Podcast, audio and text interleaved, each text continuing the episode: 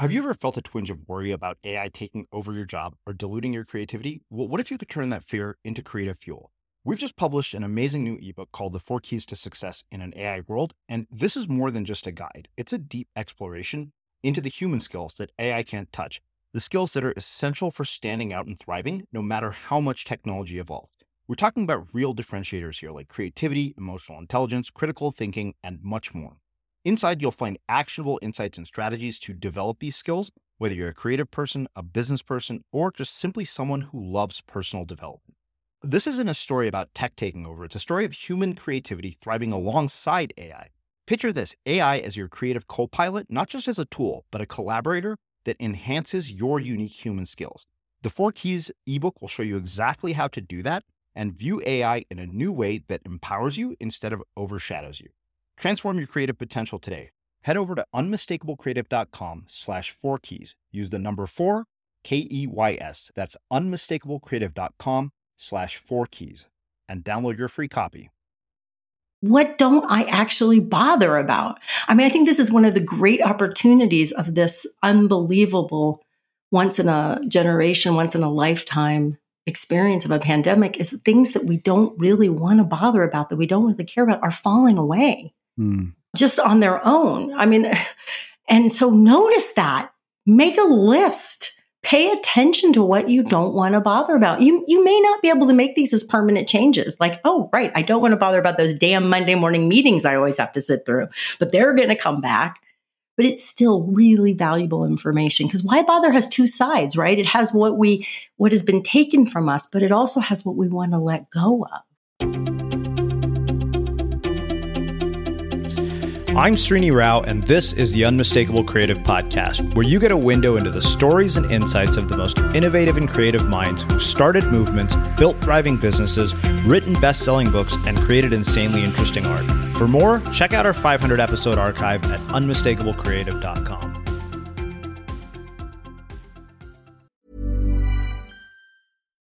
Here's a cool fact a crocodile can't stick out its tongue. Another cool fact you can get short term health insurance for a month or just under a year in some states. United Healthcare short term insurance plans are designed for people who are between jobs, coming off their parents' plan, or turning a side hustle into a full time gig. Underwritten by Golden Rule Insurance Company, they offer flexible, budget friendly coverage with access to a nationwide network of doctors and hospitals. Get more cool facts about United Healthcare short term plans at uh1.com. Hiring for your small business? If you're not looking for professionals on LinkedIn, you're looking in the wrong place. That's like looking for your car keys in a fish tank. LinkedIn helps you hire professionals you can't find anywhere else, even those who aren't actively searching for a new job but might be open to the perfect role. In a given month, over 70% of LinkedIn users don't even visit other leading job sites. So start looking in the right place. With LinkedIn, you can hire professionals like a professional. Post your free job on linkedin.com slash people today. Hey, I'm Ryan Reynolds. Recently, I asked Mint Mobile's legal team if big wireless companies are allowed to raise prices due to inflation. They said yes. And then when I asked if raising prices technically violates those onerous two-year contracts, they said, what the f*** are you talking about, you insane Hollywood ass?" So to recap, we're cutting the price of Mint Unlimited from $30 a month to just $15 a month. Give it a try at mintmobile.com slash switch. $45 up front for three months plus taxes and fees. Promo for new customers for limited time. Unlimited more than 40 gigabytes per month. Slows. Full terms at mintmobile.com. Hey there, it's Michele Norris. I'm host of a podcast called Your Mama's Kitchen. When I travel, I'm usually looking for a way to find a taste of home when I'm not at home. And one of the things I love to do when I am at home is entertain. And Airbnb allows me to do that. When I was in California recently, I rented a house that had a great kitchen. And when we were sitting around the table, we we're all thinking, we're in someone else's house. Someone could be in all of our homes as well. If you have a home, but you're not always at home, you have an Airbnb. Your home might be worth more than you think. Find out how much at airbnb.com/slash host. Everyone knows therapy is great for solving problems, but getting therapy has its own problems too, like finding the right therapist, fitting into their schedule, and of course, the cost. Well, BetterHelp can solve those problems. It's totally online and built around your schedule. It's surprisingly affordable too. Connect with a credentialed therapist by phone, video, or online chat, all from the comfort of your home. Visit betterhelp.com to learn more and save 10% on your first month. That's BetterHelp, H E L P. As creators, we're always on the move. Whether it's a live podcast event, a pop up shop, or a workshop, we're constantly interacting with community, and that's where Tap to Pay on iPhone and Stripe comes in. Imagine this you're at a live event, a listener loves your merch, or a participant wants to sign up for your course on the spot. With Tap to Pay on iPhone and Stripe, you can accept their payments right there and then, right from your iPhone, so there's no extra hardware or no delays. Total game changer. It's not just for creators, any business owner can do this. It's about making transactions smoother and much more personal, growing your business in your way. We've been using Stripe for our products and courses for a long time, and now with Tap to Pay on iPhone, you can take your business to the next level too. So visit stripe.com slash tap iPhone to learn more. Remember, folks, with Tap to Pay on iPhone and Stripe, your business is always at your fingertips. Jen, welcome to the Unmistakable Creative. Thanks so much for taking the time to join us. Oh, I'm really liking your radio voice. well, I've done this for a while, uh, but I also got a nifty new microphone, which was oh, one of the nice sounds good. Raising funding, but uh, you know, I have known you for quite some time. We go way back. In fact, uh, to this day, I still credit you as the person who unlocked the key for me to learn how to write books because you told me one thing that literally changed my life, and I never forgot it. Um, I have taught that to students, and you know, I, I literally took one sentence you gave me and you know turned it into six figures. So, uh, needless to say, I'm a fan of yours. Uh, always have been of your work. Um, you have a new book out, which we will talk about. But as you know, I very rarely start any interview by talking about your work. Um, so, I want to start by asking you, what is one of the most important things that you learned from one or both of your parents that influenced and shaped who you've become and what you've ended up doing with your life? Mm, uh, I would say that my dad taught me that when the going gets tough, the tough get going. He was in World War II in the Pacific Theater. My dad was quite a bit older when I was born.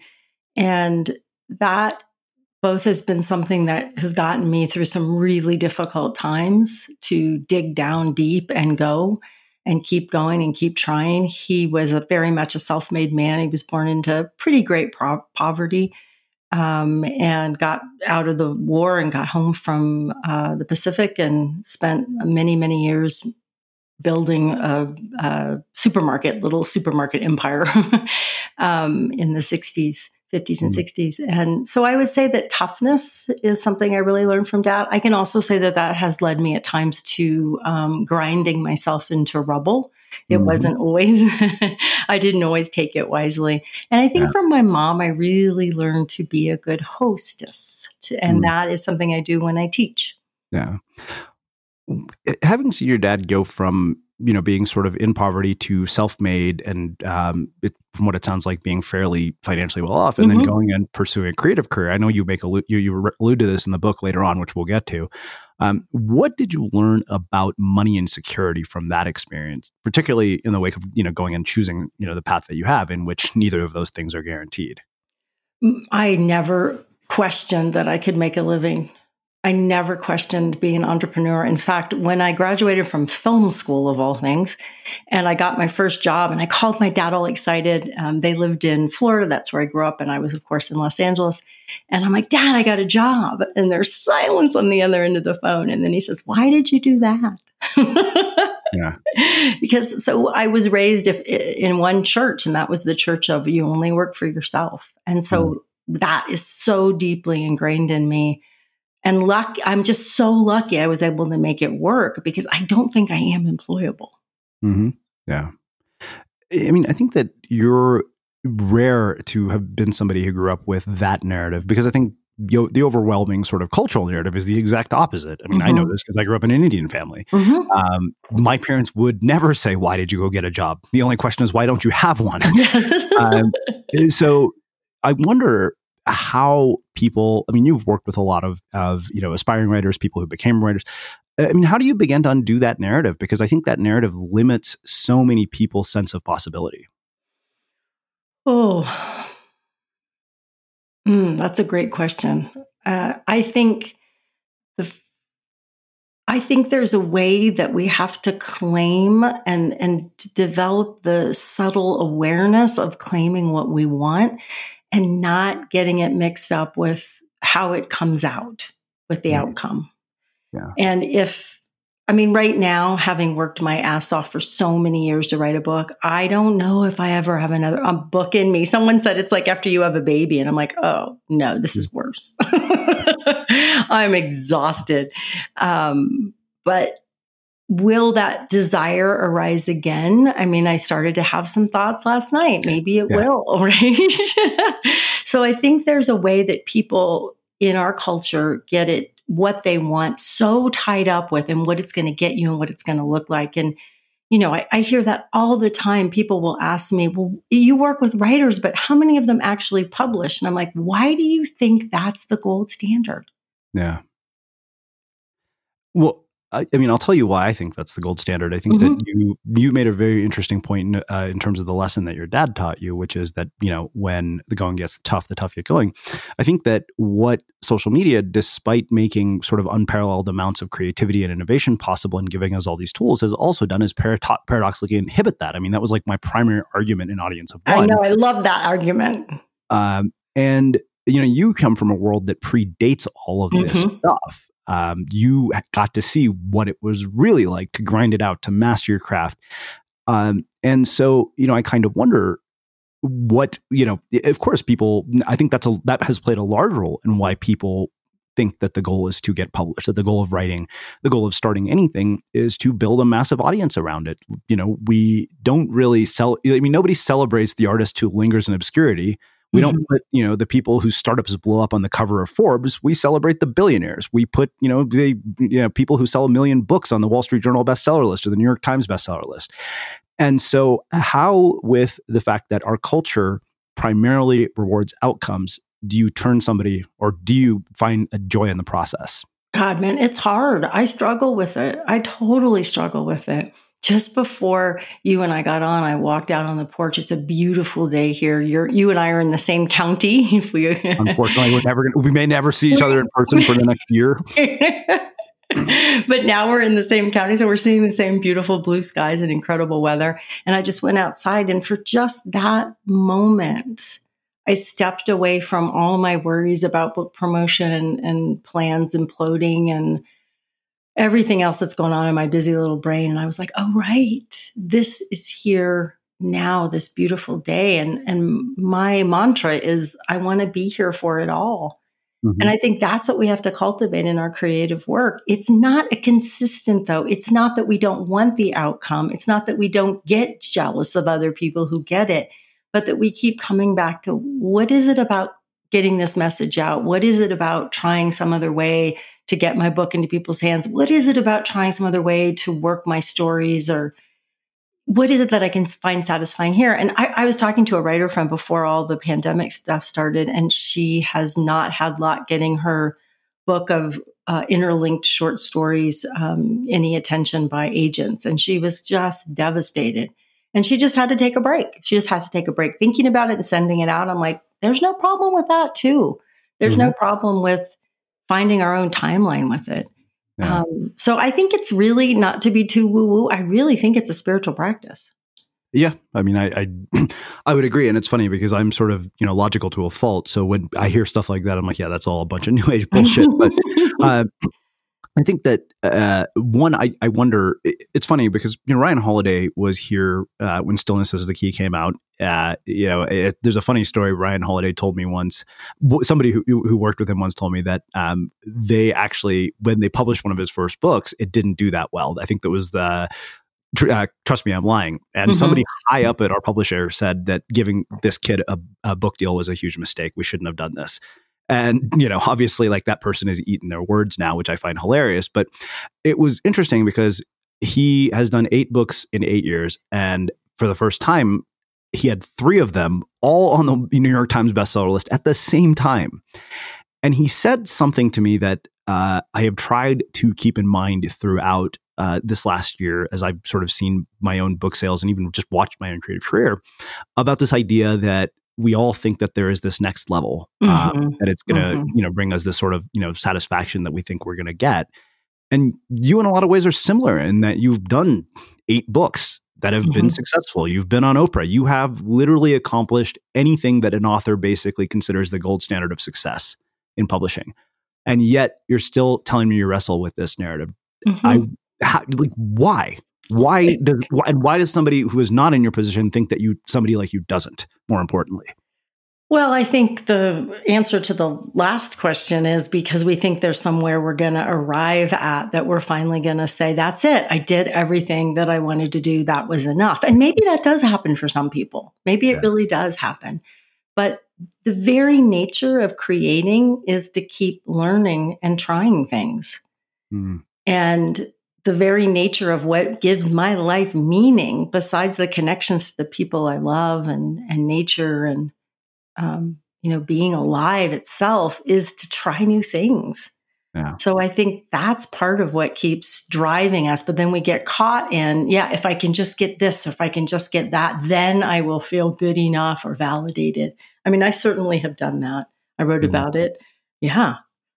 Um, so it's just, I think it's too the way some of us are wired, right? I mean, yeah. some of us are really just wired to go, if only they loved me, right? Sally Fields, if oh, uh-huh. you really love me. And I definitely have some of that.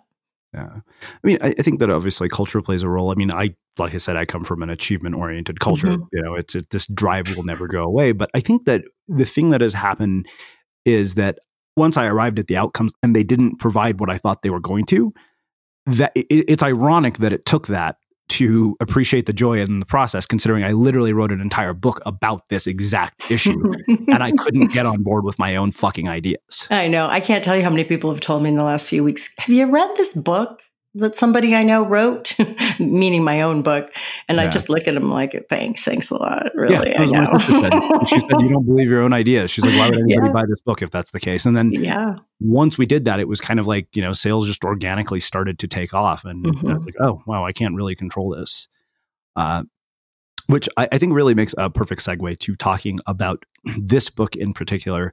Uh, like I said, when you sent it to me, I think you know you had said, "Hey, do you want to write an endorsement for it?" I said, "Yeah, I'm happy to do that because I, have always admired your work." I, funny enough, it, this may be actually the only one of your books that I've read. Well, yeah, because uh, all the rest of them are written mainly for women. that would probably explain a lot. Um, but I remember you sending this to me, and I think part of what why I think it felt so relevant to me was because I was experiencing exactly what you're dealing with in this book, mm-hmm. which is this idea of okay, I've done all this stuff you know, what's next and why bother at all with what's next? You know, I think you and I were saying right before we hit record that I had sent probably three versions of a book proposal to uh, my agent, and she just kept sending them back saying, "Yeah, the publisher won't buy this." And I, I got to the point of, okay, why bother? Mm-hmm. Uh, and so I wonder what prompted your exploration of this idea in particular. I spent four years and 500 pages writing a narrative traditional memoir that completely failed as a work of literature.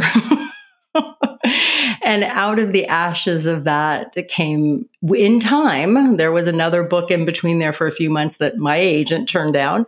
Um, came this book, and so really, when I, I mean, I don't say this lightly, but I think this is the book I've been trying to write for probably fifteen years.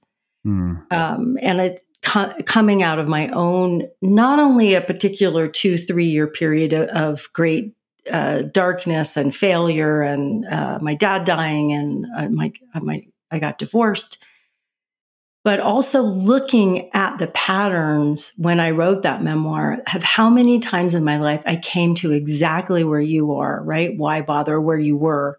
And instead of going through the process all the way and really discovering what I wanted to bother about, I short circuited it. I went backwards. I went to what was safe. I did the same thing again. I tweaked it a little bit. And I couldn't let myself go all the way through sort of the, the falling apart, the dissolving and really asking myself, what, what do I want? I may not be able to make it happen. Like we've been talking about, I may not be able to, I may not be willing to give up things to make that happen, or it might not be possible, or I might not have the talent or the fortitude or the skills, but am I allowed to even let myself want? And when I saw that pattern, um, it, it, just sort of all fell into place how to arrange those stories and, and different skills and, and things I've been teaching in different ways over the years. Yeah. So you you mentioned uh, you know the divorce, um, your dad passing, and I, I remember this uh, passage in particular, which is one of the ones I, that struck me because I kind of felt like I related to it. You said, "Surrendering to the truth that I couldn't fix much, and I truly mm-hmm. didn't need to try, freed me from the terrible conviction that something was fundamentally wrong with me." Which is the belief that kept me imprisoned in the land of the lost. Now, I think that all of us feel to some degree that something is fundamentally wrong with us when reality doesn't meet our expectations. Mm-hmm. Um, and in your case, you got what you think everybody should have. Reality did meet your expectations, and then you, it was all lost.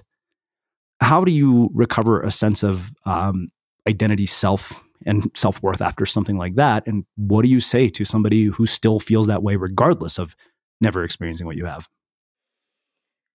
Ooh, um, that's a great question. Uh, I would say the first thing that I had to learn, besides the passage that you just wrote, that I can't fix everything and maybe I don't need to, is that I had to stop being so cruel to myself and beating myself up that even when it was really subtle in the background, that's what kept me stuck in any kind of reinvention. And I've been watching it happen lately with the disappointment around the book's launch and the pandemic and everything, and how quickly our brains, or at least my brain, is wired to go to there's something I did wrong. Yeah. And when I look back at those years and how much longer they went on, um, and how they almost ruined what is now the great love of my life with my husband, my second husband, um, is is that self judgment and that self cruelty over and over again, and thinking that it and replaying the past through the eyes of now. Yeah. Thinking if I only did this, you know, if I, I wasn't with my dad when he died, and um, and I beat myself up about that, and really to the point of deep depression. Um, and because I could understand now what I could have done differently. And at the time, I was completely frozen. So, we know a lot of you have been listening to us for years, and it means the world to us. What we do here at The Unmistakable Creative wouldn't be possible without the support of our listeners. If the podcast has been valuable to you, one of the best ways you can support us is to subscribe to Unmistakable Creative Prime, which gives you access to transcripts, all of our courses, monthly coaching calls, live chats with our guests, and an incredible community of creatives. And it costs less than you spend on a cup of coffee every month. For the school teachers and people in our education system, Prime is completely free to help you with this transition to teaching online. We've packed it with a ton of value and actionable content, and we hope you'll check it out. Just go to unmistakablecreative.com slash prime to learn more. Again, that's unmistakablecreative.com slash prime.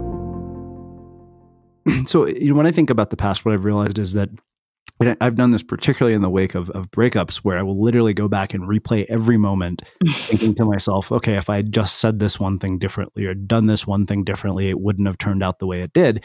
And then, uh, you know, I think after, you know, seven months of that endless, pointless, and utter, utter bullshit ruminating, you come to the conclusion that, wait a minute, the outcome is still the same. Mm-hmm. And yet we get, you know, so absorbed in this being ourselves up. Um, how do you stop?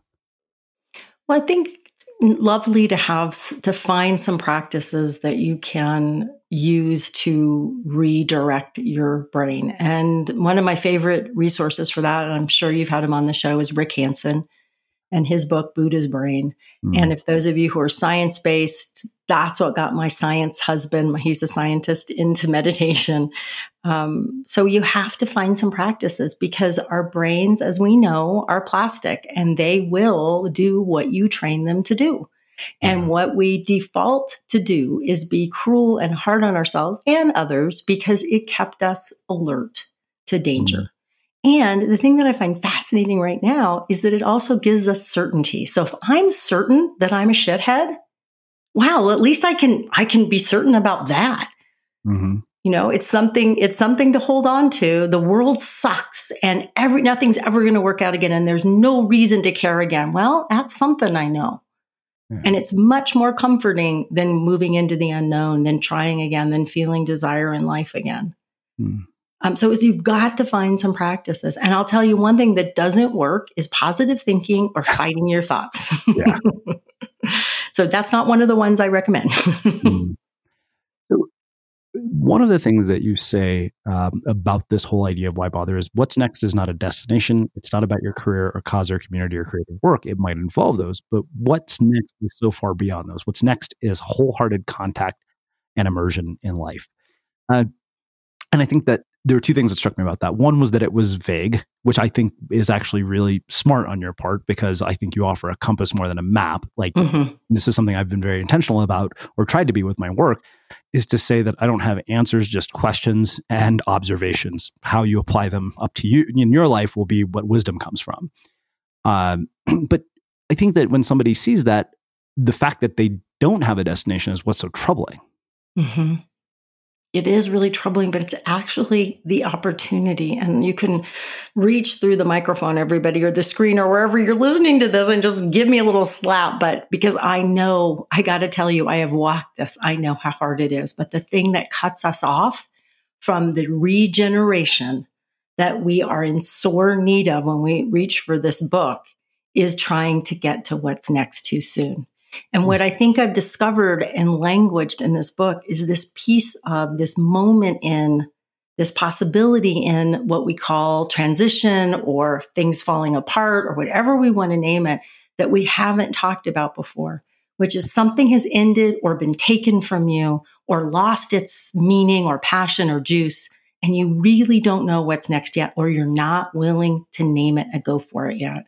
Mm. And in that moment, whether it lasts for a day or a year, or in my case, for, for a number of years, is the opportunity to actually rekindle wonder and desire and energy for and love of life itself. And that's what you need to have the clarity and the direction and the balls to go for what's next. But what we all do is go, I need certainty. So I need to figure out what's next. Or as my client said to me once, this is where I always take the shitty job. Mm. Wow. I think what you've said is particularly relevant given the moment that we're in uh, in our history. And, you know, I wonder what you would say to people about this crisis in, in you know, in, con- in relation to what you've just said. Because so the way I've thought about this, my sister is a doctor. She's on the front lines. Like mm-hmm. quite literally, she is on the COVID 19 team at her hospital. And mm-hmm. every day she goes to work, I'm a little scared. Mm-hmm. Um, and I'm sure my parents are too. I mean, the pictures she sends us, we're looking at like Jack Bauer in a hazmat suit, and we're like, this is my sister. um, and what I've realized is that for many of us, for somebody like me, this is a massive inconvenience, not a crisis. Mm-hmm. But for other people, this is really a crisis. Mm-hmm. What do you say to those people?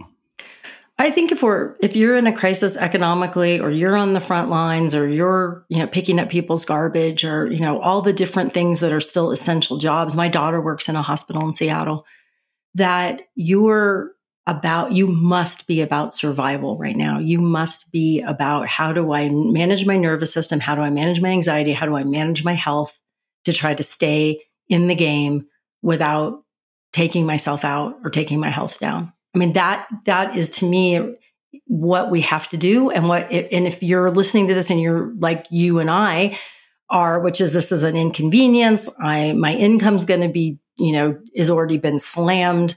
Um, I don't know what's going to happen with my book launch, but I'm safe. I have a house. I have enough to eat. I have a great partner who has a straight job and has health insurance for both of us. Um, first time in my life. So wonderful um, then I think the opportunity is to say, how can I actually start to notice a couple of things? One of is which is what don't I actually bother about? I mean, I think this is one of the great opportunities of this unbelievable once in a generation, once in a lifetime experience of a pandemic is things that we don't really want to bother about, that we don't really care about, are falling away mm. on uh, just on their own. I mean. And so notice that, make a list. Pay attention to what you don't want to bother about. You, you may not be able to make these as permanent changes. Like, oh, right. I don't want to bother about those damn Monday morning meetings I always have to sit through, but they're going to come back but it's still really valuable information because why bother has two sides right it has what we what has been taken from us but it also has what we want to let go of mm. so i think that's one of the incredible opportunities i also was was thinking today that in this uncertainty, which can feel so anxiety making and crazy making, there's also this open space. Mm-hmm. So if we were to dream into that open space, if we were to let more of our sense of desire and possibility flourish, maybe in journaling or in conversations on FaceTime with friends, our neighbors. We have we have this great neighborhood, and we all stay six feet away and talk to each other in the street every afternoon in different configurations while we're walking our dogs and such. Um, what might want to be seen? What might want to bubble up? What desires and possibilities have some space now that maybe you have more time or you're working at home? I, I know that's not true for everybody. I mean, some people are locked in their house with their children, and I get it. Right? It's hard.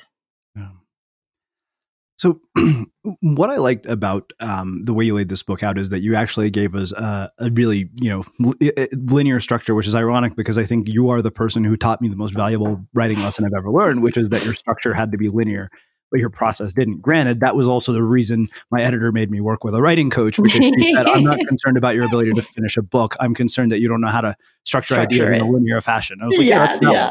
Yeah, that's um, very common for most writers, including um, myself. especially when you're making the transition from blog post to books. Yes. Oh my God, so true.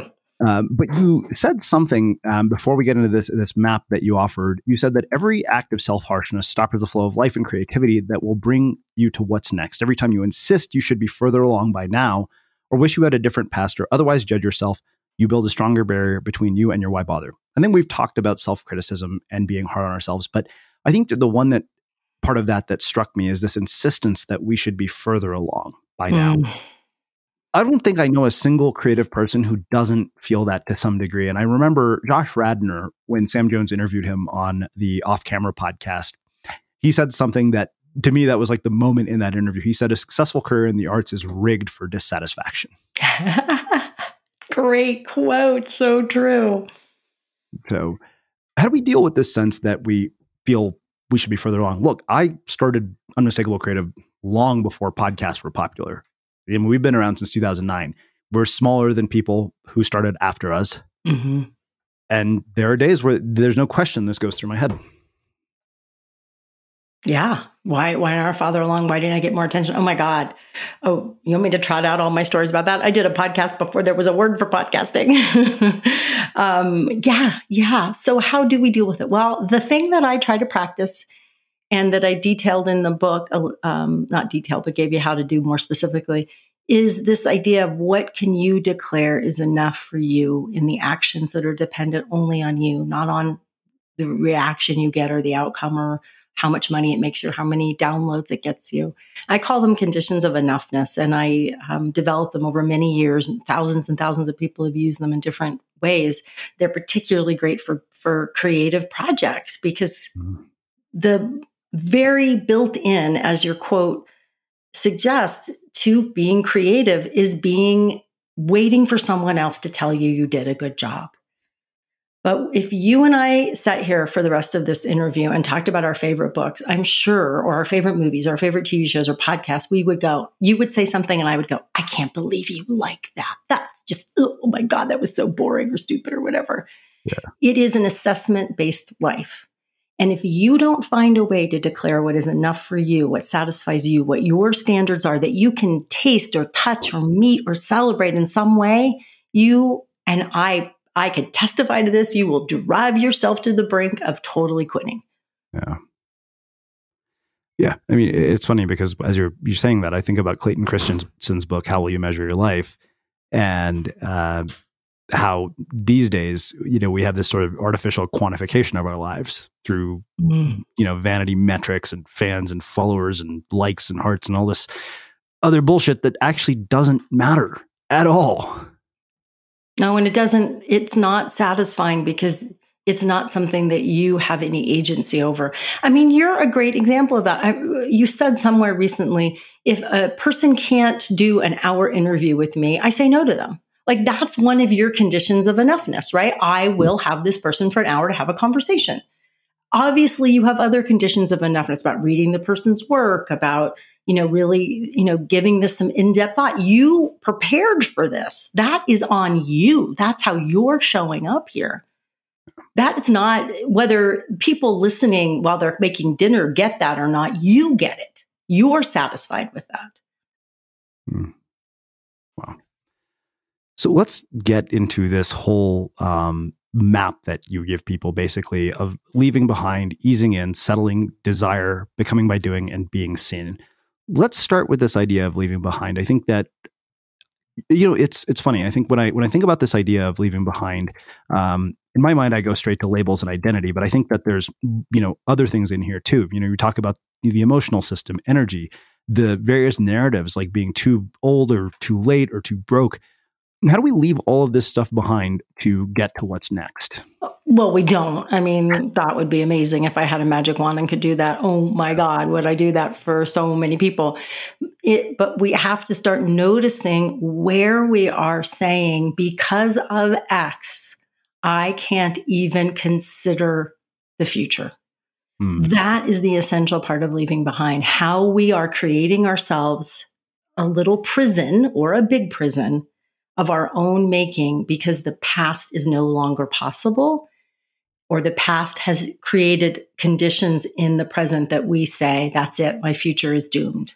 That's what I want to keep pointing out to people. And we do it in different ways. If we're ill, we do it around sickness and energy. If we're old, we do it around age. I'm not saying that there's I, there's lots of things I'm not going to do in my life at 57 in the future, right? That's just hmm. not going to happen because you know I'm certain physical capacity or you know I'm not going to have a baby again. Mm. um, you know, okay, I'm not saying we're denying reality, but we create these narratives, these stories, and they just keep snaring us over and over again. And you hear it, you hear it not in your own language usually, but when you talk to people, right? And they're like, they're so good at being so adamant about what's not possible because of. And so it's bringing attention to that and getting curious about that that I'm trying to get people to start because again, I can go back to that time in my life and I was so vehement because of mistakes that I've made, because of changes that have happened, um, that, that, that I would, I mean, I would fight with Bob about it. I would fight with him about what was not possible because of. No. So that's what I want people to pay attention to you know, I, I love that because I think that, you know, I grew up in a culture, uh, unfortunately, you know, we just had Mickey Agarwal here. We're talking about how in the Indian culture, particularly for women, there's such a double standard mm. where I think they eventually, with age, you know, if they're single, if an Indian woman is my age and single, I think she has a much worse time than I do being my age and single. Um, because that whole, oh, every day it's less and less possible for you to meet somebody or get married or have a baby or whatever it is really is pervasive in our culture. But I don't think mm-hmm. we're alone when it comes to that. Um, but I also appreciate the fact that you pointed out that there are things that are not going to be possible. Uh, we had a journalist named Will Storr here who wrote this. Oh, I love Will Storr. Um, Will had was one of my favorite interviews last year, and he said, "You know, this, this is what our culture does these days. It sets this unusually high standard for success that is so unrealistic that it's just toxic. We're taught mm-hmm. to believe that if we're not Steve Jobs, Oprah, or Beyonce, that our life has no value. Um, mm-hmm. And he said mm-hmm. it's just not true. No. And that's part of what I want people to go through with this process. And what I want to companion people to do is to leave behind those stories. And they may be very personal to you. They may not be a Beyonce story. They may be, I have chronic fatigue and therefore. And again, I'm not saying that there's things that aren't difficult or blocked for you, but there are so many things that are possible to be enjoyed, to be created, to be experienced. Yeah. We have such a limited idea of life purpose in the West. It's all about what it gets us or what it looks like, or it's arriving someplace like we were talking about earlier. And life purpose to me is how alive can I be? How present can I be? How much can I be here for it? And anything I do beyond that is gravy, but it's not purpose. Mm. Wow. So, one thing that you said was that money will influence, shape, prevent, and enable how you bother. You'll be free as long as you refuse to use lack of money as your excuse to shut down your desire, as long as you refuse to buy the story that you're separate from life itself or that you have to purchase the willingness to bother. Now, mm. obviously, you and I have addressed the people that have to survive. And to me, that passage right there is one that comes for both of us from the place of privilege that you and I are in.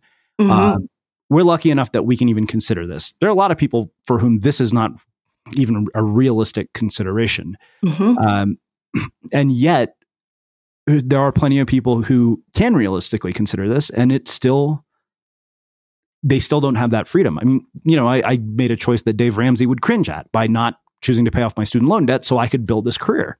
Mm-hmm. And I thought to myself at the end of my life, if I do that, I'll have potentially gotten fired from a dozen more jobs. Um, and, you know, my tombstone will read, paid off debt. I think I've created far more value for the world by doing this, but financially it would be considered irresponsible. Well, these are the hard choices that I want people to make, but I want them to be choices. I don't want them to be the default. I have to do it this way, like you've just explained in a great story. But I also don't want it to be the pie in the sky because I, I see people whose lives are wrecked because they built, they have bought into the law of attraction narrative or mm-hmm. the, oh my God, one of my students was telling me that there's now, um, self-publishing companies that put the hard sell on you to self-publish and if you say no they're like you don't really believe in your dreams do you yeah. like i'm not talking about any of that but i am talking about the ways just like you described you really wrestled with that you you thought about it hard you didn't just blithely go okay i'm going to not pay off my student loans and damn the torpedoes well maybe you did a little bit but yeah hmm. So this is actually now I know why I did ask you about identity when uh, we were talking about this because you did mention identity. So you've worked with your fair share of super successful people trapped by their identities as publishers, fashion designer, activist, surgeon, writer, business powerhouse, neuroscientist. Now, I have always been very wary of labels. Like I always tell people, I hate the term podcaster so much so that when Podcast Movement asked me to do their keynote, I said, yes, I'll do it on one condition. They said, what? I don't have to talk about podcasting. um, and I said, look, I happen, I'm a storyteller who happens to use podcasting to tell stories. That's one medium in which I tell stories. But I had always felt that labels create limitations and in that they limit what we think is possible in our lives. Um, yet, if you do something for a long enough timeline, you know, if you spend years, doing something. I think even for me, you know, moving from California to Colorado, people, Jonathan Fields, when he met me for coffee, he said, So, Boulder, huh? He said, But what about surfing? He's like, This is such a huge part of your identity.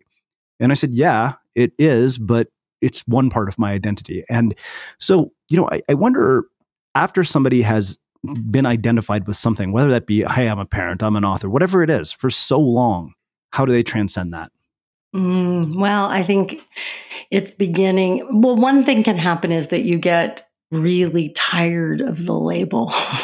and so you can begin to separate it from a little, you know, a little bit like you, you know, you've just expressed.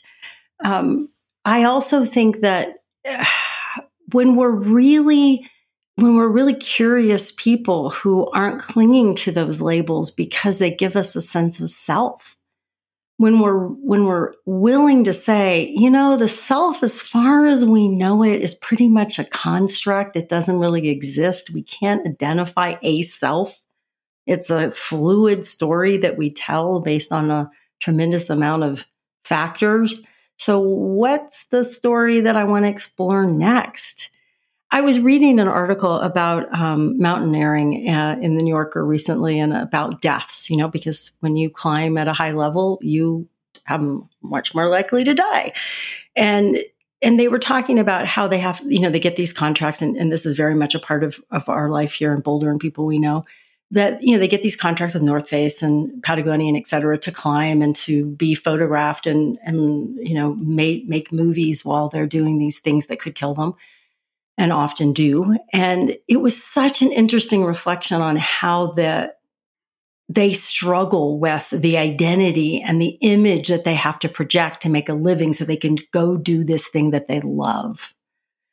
Um, New Yorker did an article a couple years ago called hashtag van life. And it was exactly about the same thing. People who go after this, you know, free life in a van and then want to get sponsors. And then the free life goes away because they're having to construct a life that they can photograph to get other people to want that identity.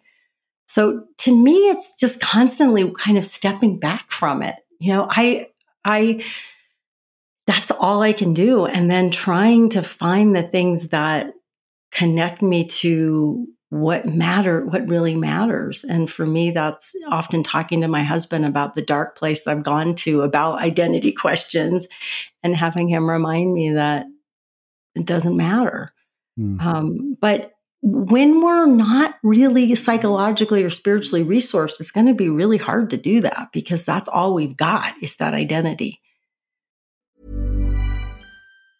Mom deserves the best, and there's no better place to shop for Mother's Day than Whole Foods Market. They're your destination for unbeatable savings, from premium gifts to show-stopping flowers and irresistible desserts. Start by saving 33% with Prime on all body care and candles. Then get a 15-stem bunch of tulips for just $9.99 each with Prime. Round out Mom's menu with festive rosé, irresistible berry chantilly cake, and more special treats. Come celebrate Mother's Day at Whole Foods Market. A lot can happen in three years, like a chatbot may be your new best friend. But what won't change? Needing health insurance. United Healthcare Tri Term Medical Plans, underwritten by Golden Rule Insurance Company, offer flexible, budget friendly coverage that lasts nearly three years in some states. Learn more at uh1.com. There's never been a faster or easier way to start your weight loss journey than with PlushCare. PlushCare accepts most insurance plans and gives you online access to board-certified physicians who can prescribe FDA-approved weight loss medications like Wegovy and Zepbound for those who qualify. Take charge of your health and speak with a board-certified physician about a weight loss plan that's right for you. Get started today at plushcare.com slash weight loss. That's plushcare.com slash weight loss. plushcare.com slash weight loss. I'm Sandra, and I'm just the professional your small business was looking for. But you didn't hire me because you didn't use LinkedIn jobs. LinkedIn has professionals you can't find anywhere else, including those who aren't actively looking for a new job, but might be open to the perfect role, like me. In a given month, over 70% of LinkedIn users don't visit other leading job sites. So if you're not looking on LinkedIn, you'll miss out on great candidates like Sandra. Start hiring professionals like a professional. Post your free job on linkedin.com/people today. A lot can happen in the next three years. Like a chatbot may be your new best friend. But what won't change? Needing health insurance. United Healthcare Tri Term Medical Plans are available for these changing times. Underwritten by Golden Rule Insurance Company, they offer budget friendly, flexible coverage for people who are in between jobs or missed open enrollment. The plans last nearly three years in some states, with access to a nationwide network of doctors and hospitals. So, for whatever tomorrow brings, United Healthcare Tri Term Medical Plans may be for you. Learn more at uh1.com. Many of us have those stubborn pounds that seem impossible to lose, no matter how good we eat or how hard we work out. My solution is PlushCare. PlushCare is a leading telehealth provider with doctors who are there for you day and night to partner with you in your weight loss journey. They can prescribe FDA-approved weight loss medications like Wegovy and Zepbound for those who qualify. Plus, they accept most insurance plans. To get started, visit plushcare.com slash weight loss. That's plushcare.com slash weight loss. So, one thing I, I haven't asked you uh, throughout our conversation earlier, you alluded to the fact that you have a daughter that works in a hospital. Um, and I wonder, uh, this is, it's funny because I remember asking Danielle LaPorte, and I've asked a lot of people this. It's like if you're a psychologist or you have this kind of work, um, as a parent, are you immune to the bullshit that all parents have to deal with because you're so well versed in all this? Which I always know the answer to that question is, of course not. But I wonder how, having had this life experience, having sort of this wealth of, of knowledge of, of sort of human behavior that you do, um, has shaped your relationship with your daughter. Oh, my, I have I have a kid who came out with a like a no bullshit look on her face. I have a kid who she's 25 now and she very much knows uh, how to cut through anything. So if anything she pushed back and questioned and would say to me, I can remember multiple times when she would say, Don't get all life coaching on me, mom. Guess what she does? She works in psychology. she works with um, kids who are hospitalized for mental illness. Um, so I think that what it did raising her was make me look at what didn't, what was I preaching or espousing that was bullshit, and and really start to drill down. Or what are the practices? What are the outlooks? What are the ideas? What are the values that I want to share with people and live myself that really, really work or matter? And always presenting them the same way that you present your ideas, which is try it for yourself. If it doesn't work or you need to change it, right on. I don't know anything more about your life. Um, certainly not more than you do. Hmm. So I, I, I think it's, you know, what, what, but I have a stepson too.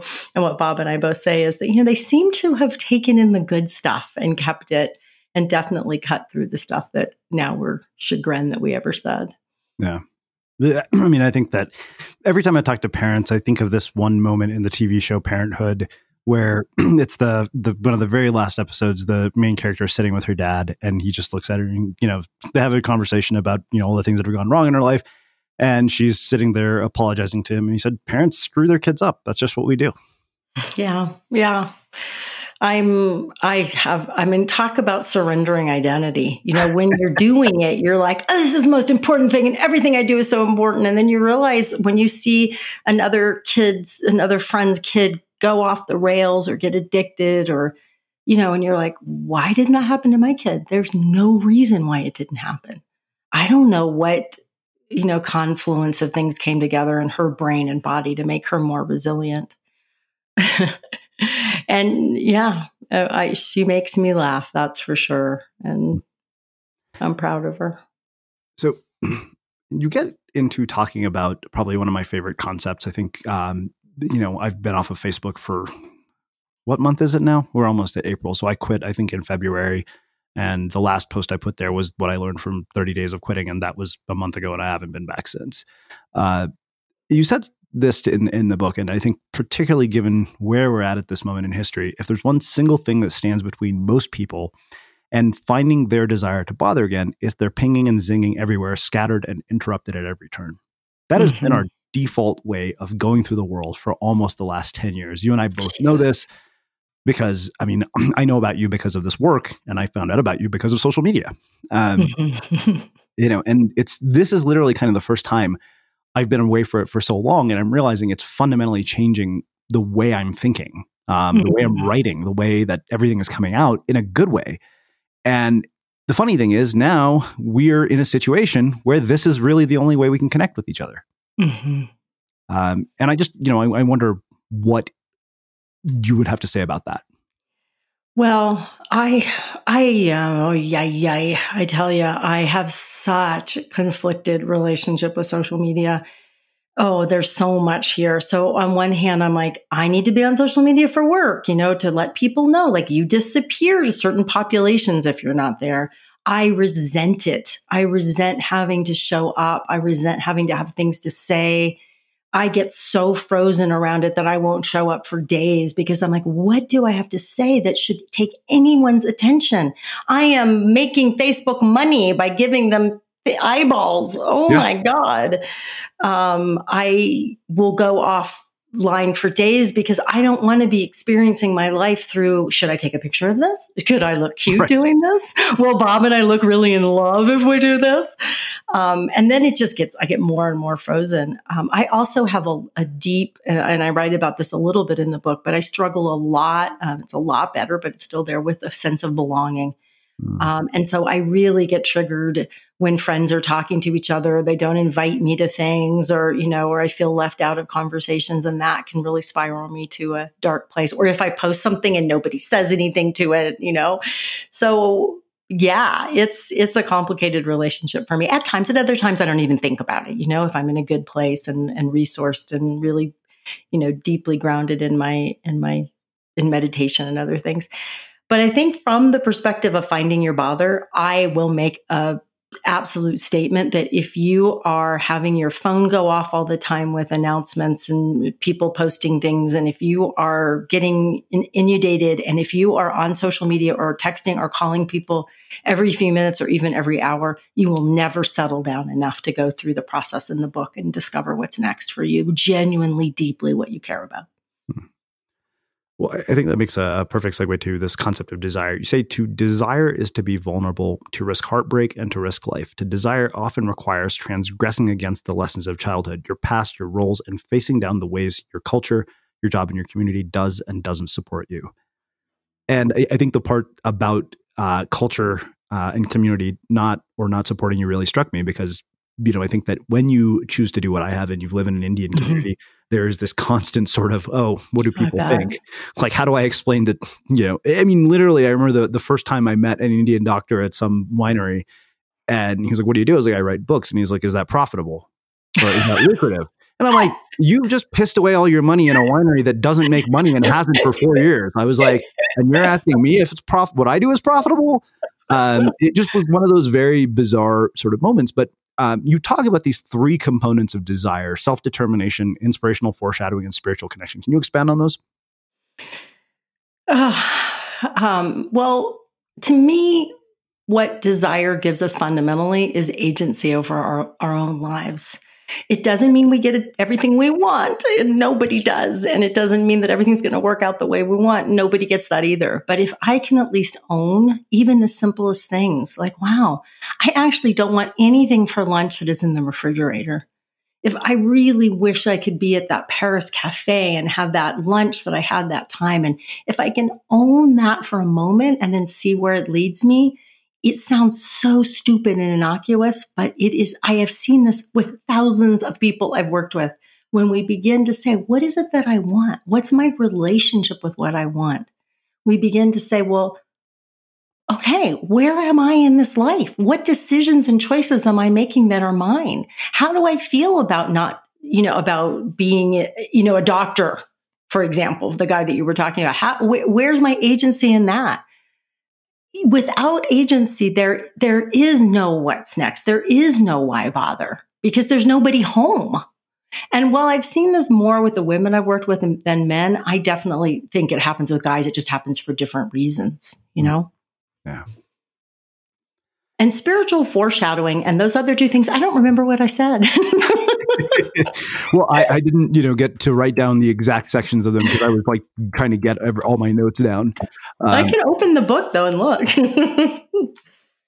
oh, inspirational foreshadowing. Oh, yeah. So, um, uh, this idea that what we desire can give us a sense of what might lead us to what's next just straightforward. Like what where is desire leading us? One of my favorite stories is from liz gilbert's book big magic when she writes about one day going huh maybe i'll order some seed catalogs. And it's about that much desire right? It's a mild interest. And then she gets obsessed with seeds and with gardening. And then two years later she has gotten so obsessed and done so much research that she's ready to write her book, Signature of All Things, which is by far uh, her, I mean, what an incredible novel. Mm. Right. So, but instead, what we might do is go, well, why do I want seed catalogs? What's it going to get me? What, what, you know, does this mean something? Should I start a seed catalog business? Right. We jump way ahead. We don't, and we, and we insist again that it get us something rather than maybe it's just that you want to plant a garden and you would find that interesting or pleasant, or you'd like some fresh cucumbers this summer. so I want to come full circle with what I think is another incredibly relevant uh, quote from your book, particularly given where we're at and what we're going through. It's kind of funny. You and I, you know, I told you I moved here to Boulder and we were talking about getting together for dinner and somehow that plan all just, you know, I guess the world had very different plans for us. Mm-hmm. But you said our brains need to interact with the world. We need human connection to be whole, which is why solitary confinement becomes confinement becomes a form of torture. We might deny our need for others, resist it, have to work through trauma to repair our ability to connect, but without it, we can't thrive. We can't bother when we're alone. We need to give our gift to others. And what I wonder is in your own life, how has what we're going through right now with this crisis changed the way that you're connecting with other people? Well, I'm definitely connecting more. I'm calling people more, which is something I tend to not do. I'm, you know, we had, you know, na- seeing our neighbors more, as I said, out on the street, so, you know, six feet apart from each other. And I mean, little things, you know, like sometimes we, we have a very dynamic, loving, friendly neighborhood. We go on vacations together with our neighbors, stuff like that. And there'll be plenty of times when like I see somebody and I'll be like, I'm going to walk the other way with the dog because I don't have time to talk because I got to get home and do my work. I'm definitely not doing that now. Um, Lily and I, my daughter, we have a tendency to text more. You know, she's of the generation that doesn't want to get on the phone. I've been FaceTiming her. I've been like making her FaceTime with me. um, just, you know, I just hung out with her for a while yesterday and watched her work. She's working at home. She's quarantined because she's been exposed to the virus. Um, you know, so definitely I feel that urge to to take the time. My default is to be super driven and it just doesn't seem as important right now. Mm. Um, and I find myself though doing some of that, you know, shutting down a little bit and, and really needing to sort of make the effort to do that. Um, so it's coming in waves where I'm really hungry to connect with people and I make the effort and then where I'll just go to bed and, and read a book. Wow. Um, well, I feel like I could talk to you all day because this is a very deep rabbit hole. it's one of those concepts, this idea of why bother, that it it's hard to put it into sound bites. I'm finding as I'm doing interviews, it's really. I, I think the most important thing I want people to know, though, is that when we ask the question, "Why bother? What's the point?" Like you said it when you were talking about the your agent turning back proposal after proposal we start to think we know the answer and it's there's no point you know we start we start to answer the question in the negative and my biggest idea here is that when we're asking it, there's a reason and we've got to get curious and slow down and settle in. And it's scary and it's hard. And I try to give you as many pointers and stories as possible. But because you're asking is not a sign that something's the matter or that this is some, you know, everything's fucked.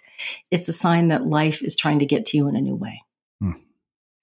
So I want to finish with my final question, um, which is how we finish all of our interviews. And it's funny because I think I've asked you this question years ago. So I'm curious to see how you will answer it now. Hopefully, in a new and wisdom way, much wiser way. what do you think it is that makes somebody or something unmistakable? Oh, I would say a quality of knowing and trusting and loving, accepting themselves. Yeah, I really would. I when I think about someone, when I think about the people in my life that I remember or that are unmistakable to me, they have such a sense of self-acceptance and acceptance of others and acceptance of what life brings. Immediately some different people professionally and personally come to mind. So yeah, that's what I would say. Hmm, amazing. Well, um, I can't thank you enough for taking the time to join us and uh, share your insights and your wisdom with our listeners. Where can people find out more about you, your work, and uh, the new book? JenniferLouden.com is where you find me. And then the book, it's at JenniferLouden.com forward slash why dash bother. JenniferLouden.com forward slash why dash bother. And then there's all kinds of pre-order goodies that we're doing and you can get a free chapter right away. So if you're definitely in the why bother time, you can be like, okay, there's something to read right now. Amazing. And for everybody listening, we will wrap the show with that. Hey, did you know that every Sunday our community manager, Milena, sends out 10 key takeaways from episodes just like this one? All you have to do to receive it is sign up for our newsletter. Just visit unmistakablecreative.com slash newsletter and you'll get them delivered right to your inbox. Again, that's unmistakablecreative.com slash newsletter.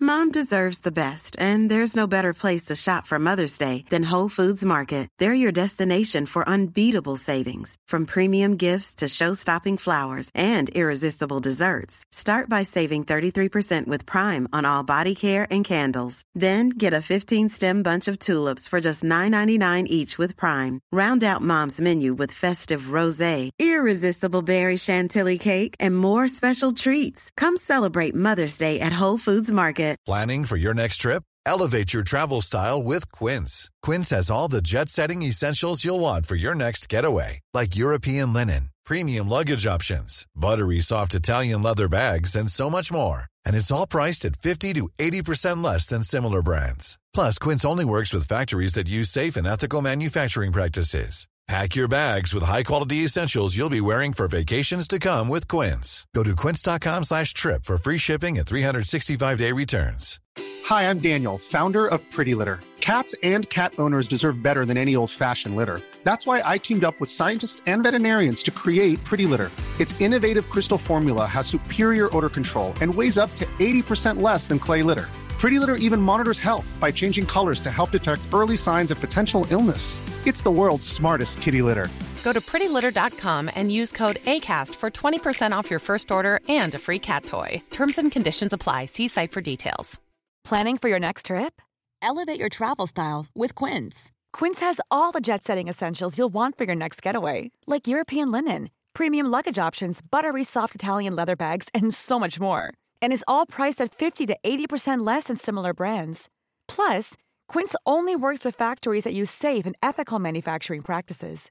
Pack your bags with high-quality essentials you'll be wearing for vacations to come with Quince. Go to quince.com/pack for free shipping and 365-day returns. Mom deserves the best, and there's no better place to shop for Mother's Day than Whole Foods Market. They're your destination for unbeatable savings, from premium gifts to show-stopping flowers and irresistible desserts. Start by saving 33% with Prime on all body care and candles. Then get a 15-stem bunch of tulips for just $9.99 each with Prime. Round out Mom's menu with festive rosé, irresistible berry chantilly cake, and more special treats. Come celebrate Mother's Day at Whole Foods Market.